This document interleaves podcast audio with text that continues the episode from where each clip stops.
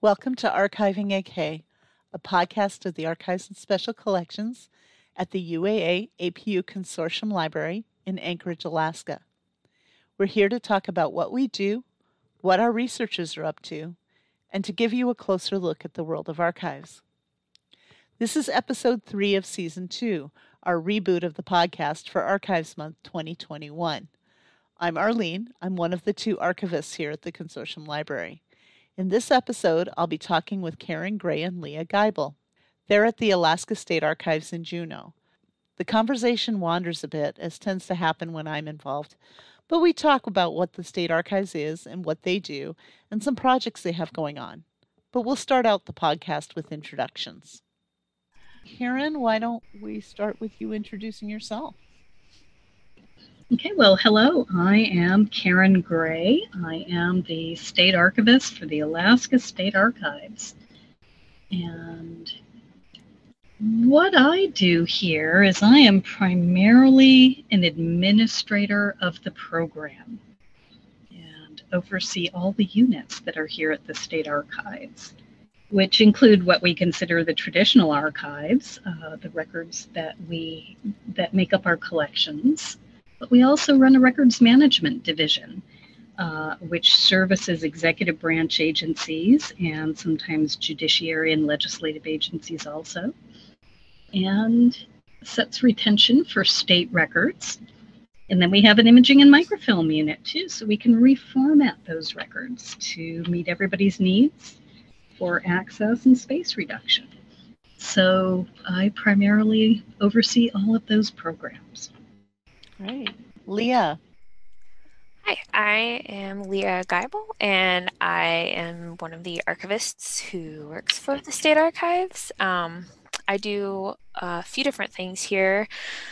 Um, my main role, I would say, is reference, and but I also am involved in um, accessioning and getting those permanent records from state agencies, um, as well as some outreach and education. Okay. So we've talked, you've already kind of led into the next thing. I love segues. But but let's let's do a little more scene setting. Um, you're with the Alaska State Archives. Before I came to the university world, I actually worked at the Utah State Archives and Records Service. And what I discovered there is that a lot of people don't know a lot about how different state archives are from other archives that are just kind of around the place. So you've talked a little bit about your mission, but why don't you just spend a little more time talking about how you really differ from how uh, maybe other archives in Alaska function? Yeah, so I have actually, yes, worked for two different state archives, and I agree with you there that government archives truly are different than most of the other repositories here in Alaska that I've visited and I've looked at the collections. We collect those records that are created by government entities and we we service those records to the citizen we're here to to preserve those and make them available to all alaskan residents but we do not take records that were created by private citizens. So we don't have private collections or publications or records from local government or federal government. We only collect those from currently from state government. We're also allowed to collect records from district and territorial government of Alaska and the Russian government period from uh, prior to 1867. And those are very specific requirements set out in statute. Okay. So, how are we different?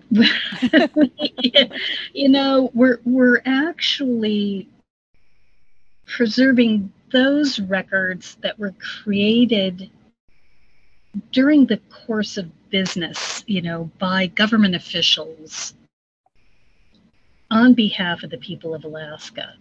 And we, we do want to collect these records so that we can show how decisions were made by our officials uh, to take the state forward in the directions that we have gone in and how policies have been set.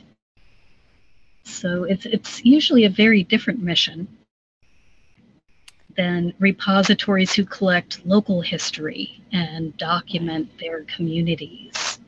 Right. So, but you obviously can't keep everything. I mean, no. you think of every piece of paper that's ever gone through a state government office from you know uh, whether it's my voter registration or my my annual uh, semi-annual um, car registration you know i assume right. some of that might get recorded in some fashion but you're probably not keeping the receipts that i for my paying for my car registration well that's where the records management division comes in so they actually look at every single type of record the state makes and that includes every way in which you, as a citizen, interact with state government. And as we look at each one of those record types, we decide whether it has long term historic value or not. And of all the government records that are created, only 2 to 3% of those records end up in the state archives. So, considering we've got 26,000 cubic feet of analog records and 80 terabytes of, of digital records. That's representing only 2 to 3% of everything that's created by the state. So we're not keeping your receipts for your driver's license. but records management is saying how long those receipts have to be kept or how long your driver's license record has to be kept. But no, those aren't historic and we're not keeping those. Your votes, however, your election records are being kept. Okay. So that, yeah, so we can document, you know, the elections that the people of Alaska voted in. So, so what were those outcomes of those elections? And um, we, we do have those records. But yeah, very few records we keep compared to everything that is created. Well, and I, you know, you just talked a little bit about your volume, and I think even with that 2%, 3%, whatever it is, you're still probably double the size of almost every other archive. Some of the biggest archives in the state just by volume. yes, just by volume. And I, you know, I, I we we have microfilm and microfiche that we haven't even counted and you know there's they're going to be in the hundreds of thousands of rolls of microfilm uh, there's just so much right so much. right. well my next question is um, may- maybe leah can tackle this one with her role in reference.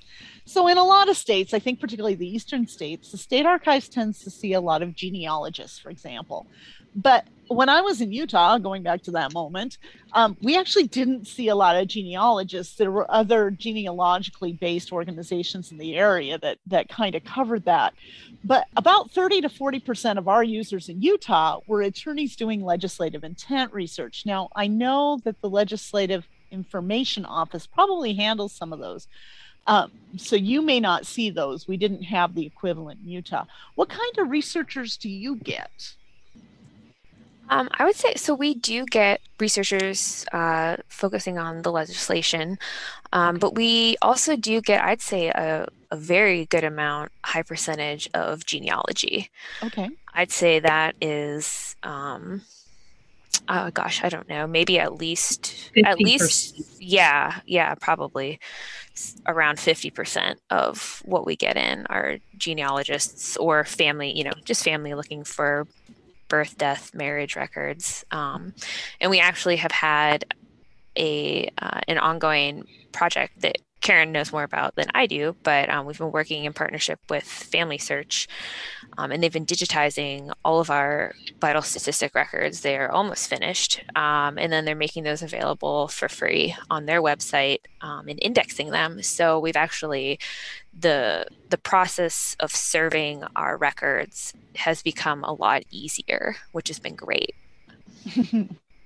um, but also, we see like different. Um, we get a lot of.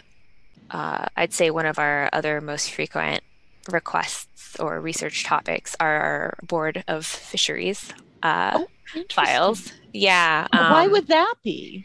Oh, um, well, I I'm guessing that uh, yeah, the regulations, um, as you ah. know, yeah. So we have all of those, um, all of the Board of Fishing Game um, meeting meetings recordings going back to the territorial period. Uh, and so a lot of people who are doing research on the regulations that are that come up currently, you know, there's been some kind mm-hmm. of discussion in past board meetings. So we get a lot of researchers looking into those historic board meetings, um, which I find very interesting. I always like when we get those kind of questions because I found, you know, I've only moved to Alaska in the last five years and kind of learning the state's history um, through reference requests has been really mm-hmm.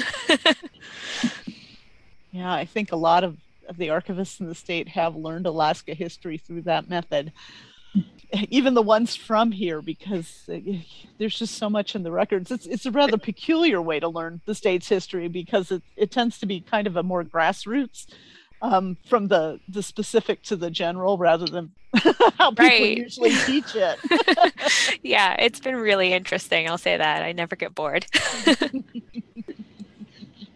and I think that a lot of like along the lines of the fisheries, some of the other requests we get aren't necessarily legal requests but they are people doing research on current topics and looking at the intent behind those laws.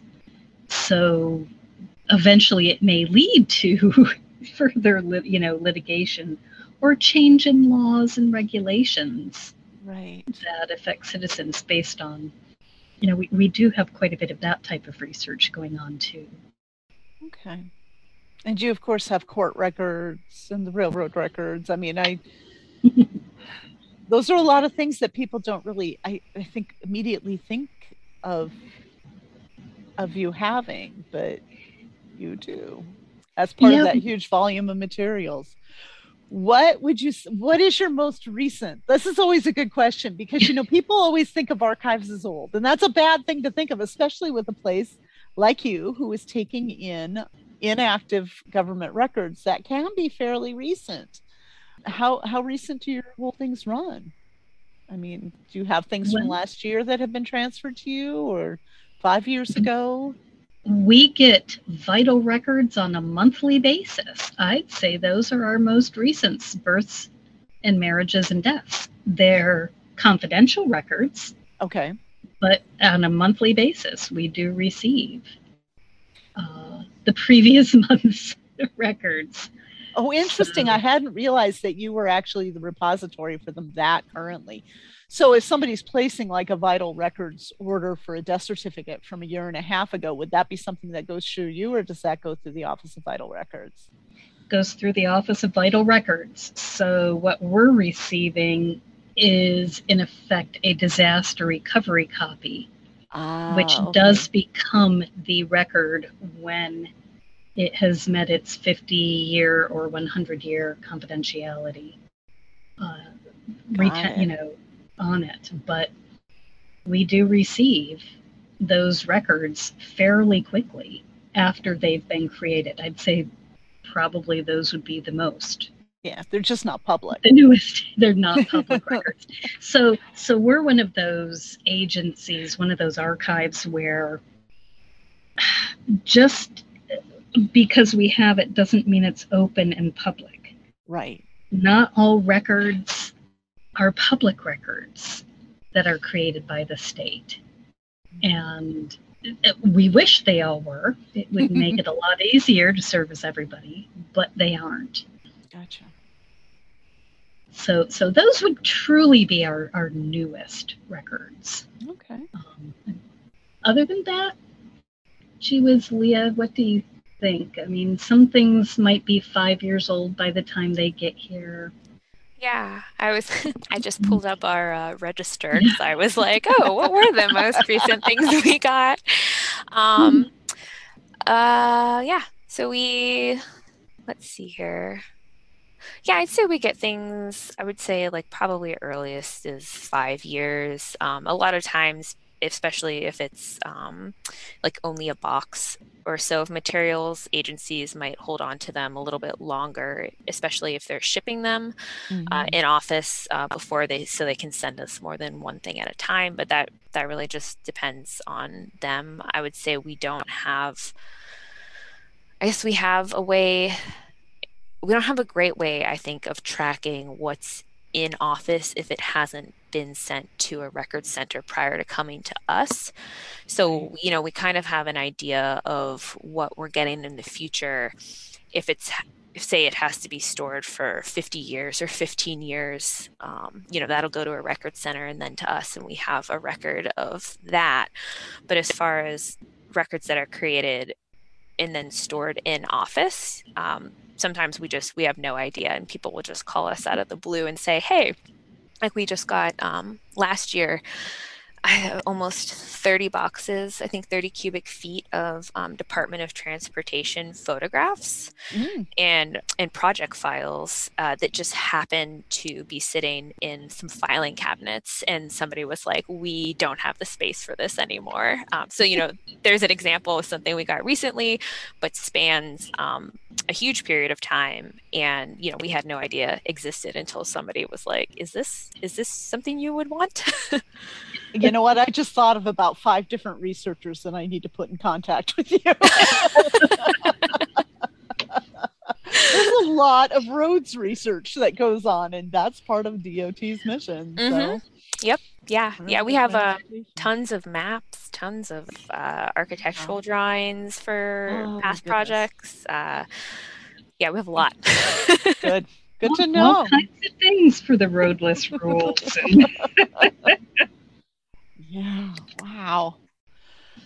Um, yeah. so you know, this is this is an oddball question, and it may not be fair to do to you without any forewarning whatsoever. But since we were on the topic of most recents, let's take that to the opposite extreme. Um, what is your oldest record?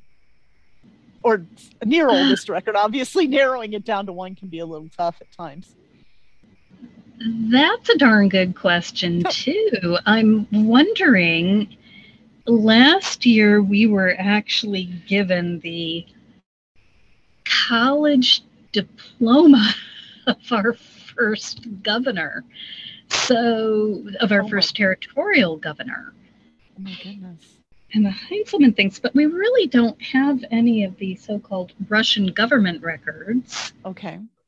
Unless I, I mean, uh, uh, records were just not kept behind.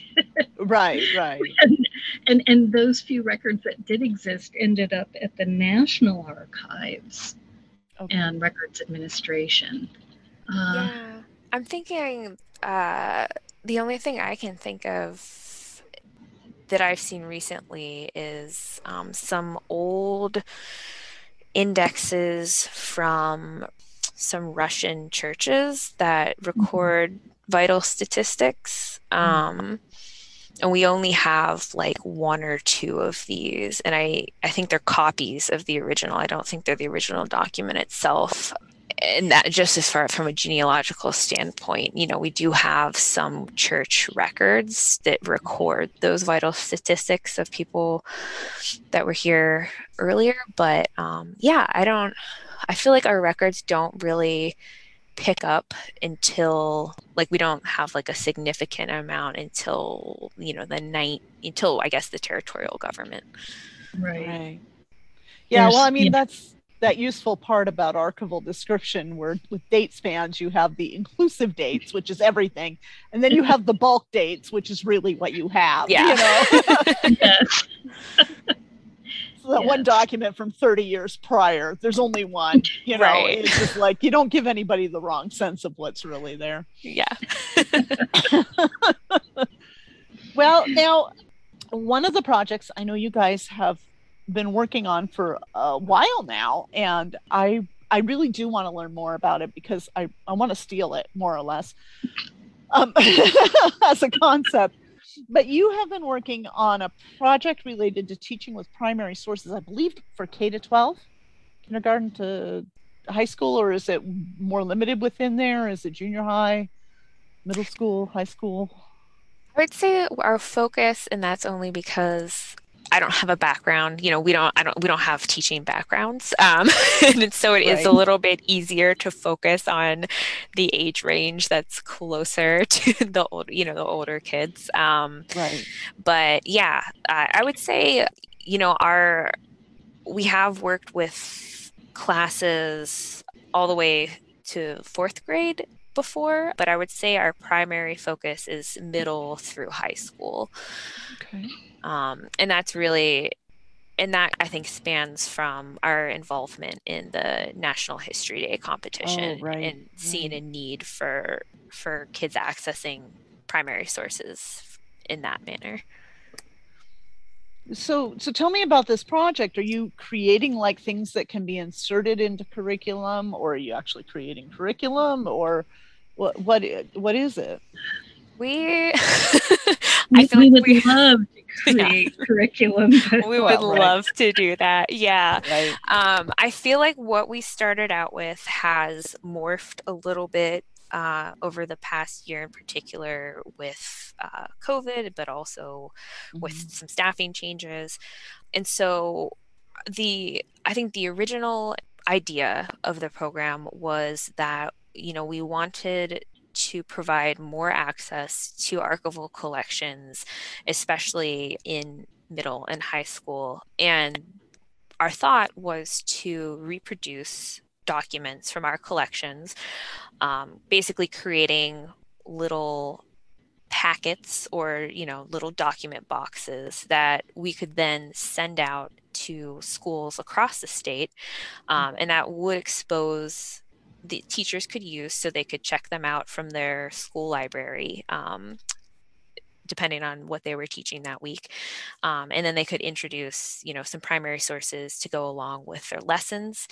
Uh, and the idea of it being physical is just i think you know different kids have different ways of learning and i think that a lot of the time having something that you can touch in front of you and, and examine even if it's not the original itself uh, really drives home what you're looking at as opposed mm-hmm. to looking at like a digital copy of it on your computer screen it makes it more real it does yeah um, and you know maybe a middle schooler high schooler you know looking at that will say like oh you know i never i never thought about these kind of documents before you know it separates it from the history book page i think right. but we have had we started kind of doing these digital guides on our website um, because we just we didn't have we don't have the resources to put together these boxes yet. Although i think it's something that we would definitely still like to do in the future and we definitely have um, we do have some resources. We don't have like postage yet or you know we haven't started creating the reproductions yet but um, we have been creating kind of small primary source guides on our website. So at least digitally students and teachers can access these resources. And that was really born from um, the National History Day competition and um, seeing a need that kid, you know, there's VILDA, obviously, Alaska's Digital Archives, which has a great amount of resources on it. Um, and we were just trying to kind of, I guess, curate uh, more spe- specific to the archives little guides that would help help them from that step of oh i'm interested in this in doing my project on this topic and then getting overwhelmed with oh my gosh you know here's a google search or here's even a search on alaska's digital archive that might result in 500 different things um, so just trying to give them like a little smattering of resources to start with before they branch out into into other places Right. Yeah. I mean, the digital archives has a lot of good things on it. I am probably a little biased in that regard, but I will admit it is photograph heavy. Um, you know, it's got about 100,000 items in it, and I want to say currently 98,000 of those are mm-hmm. images.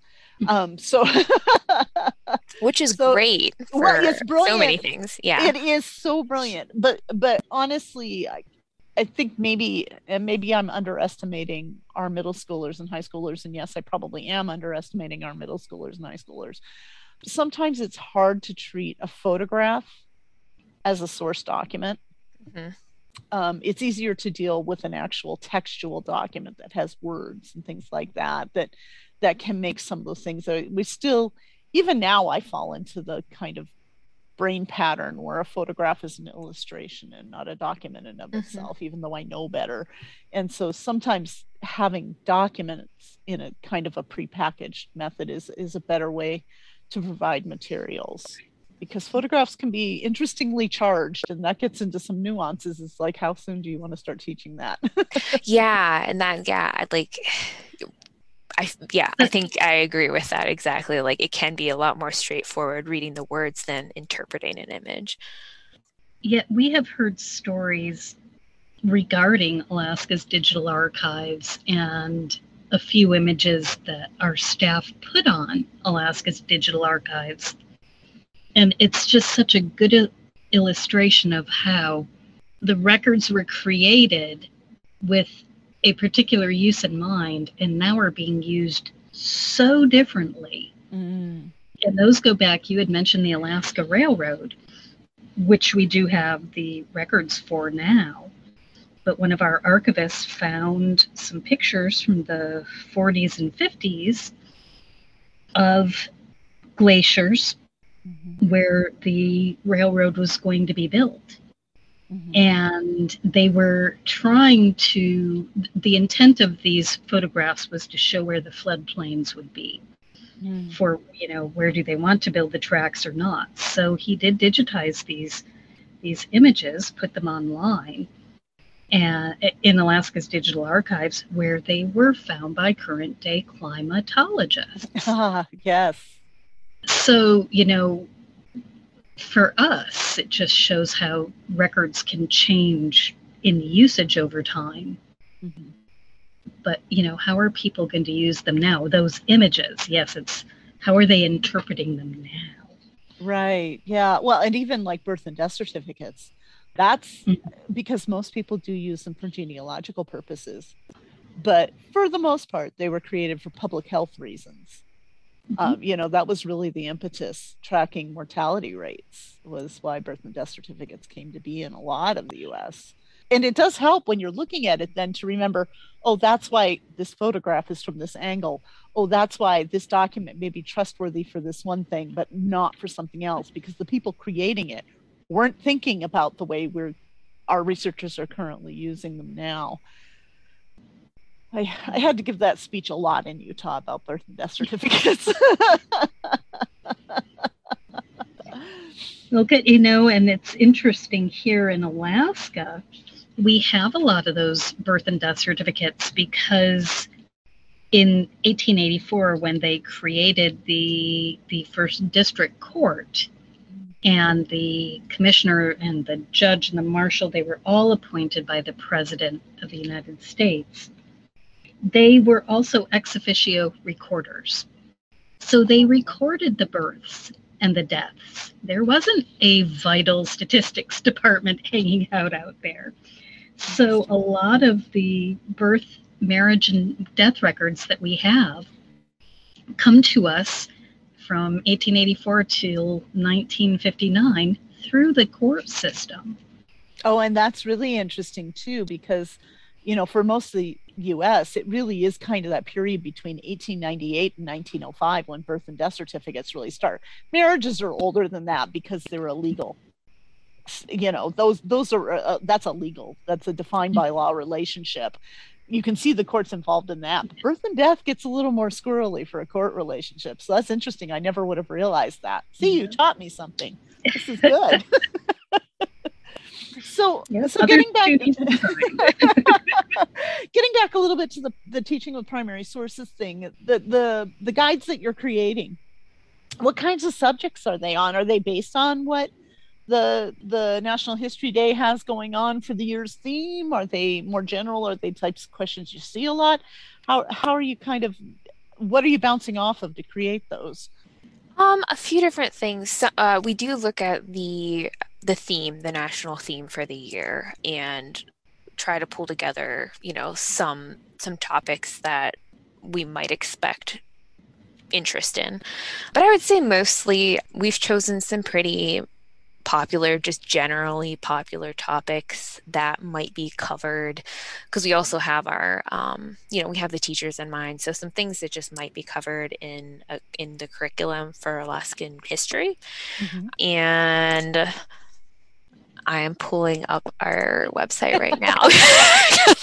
Like, what? What yeah, do you, we have? Yeah, well, yeah, I didn't, you know. My, my early warning system is probably not functioning right now. So you were no, no question. no, um, so we have uh, so we have like the Anti Discrimination Act of 1945.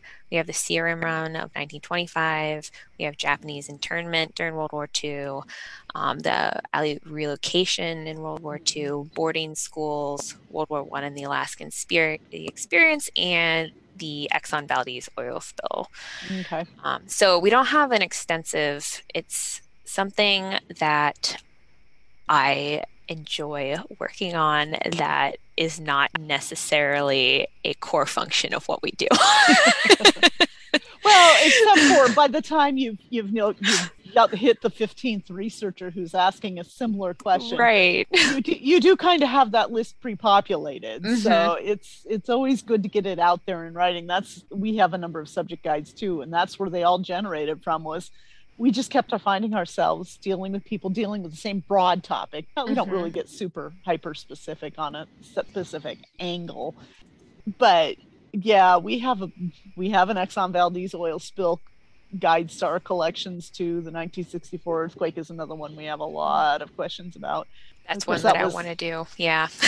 you know, that was very definitely South Central Alaska, so that makes a little more sense for us. Um, but you have a lot of government records about that event, of course. Yep. Yep. Yeah. So yeah, it, and, that, and I guess that's kind of um, you know we do get a lot of researchers I think who maybe because we're located in Juneau think that our collections are heavily like southeast um, oh, but they're not you know they're it's it's anything that's created by the state so um, we have a pretty good a pretty good spread geographically mm-hmm.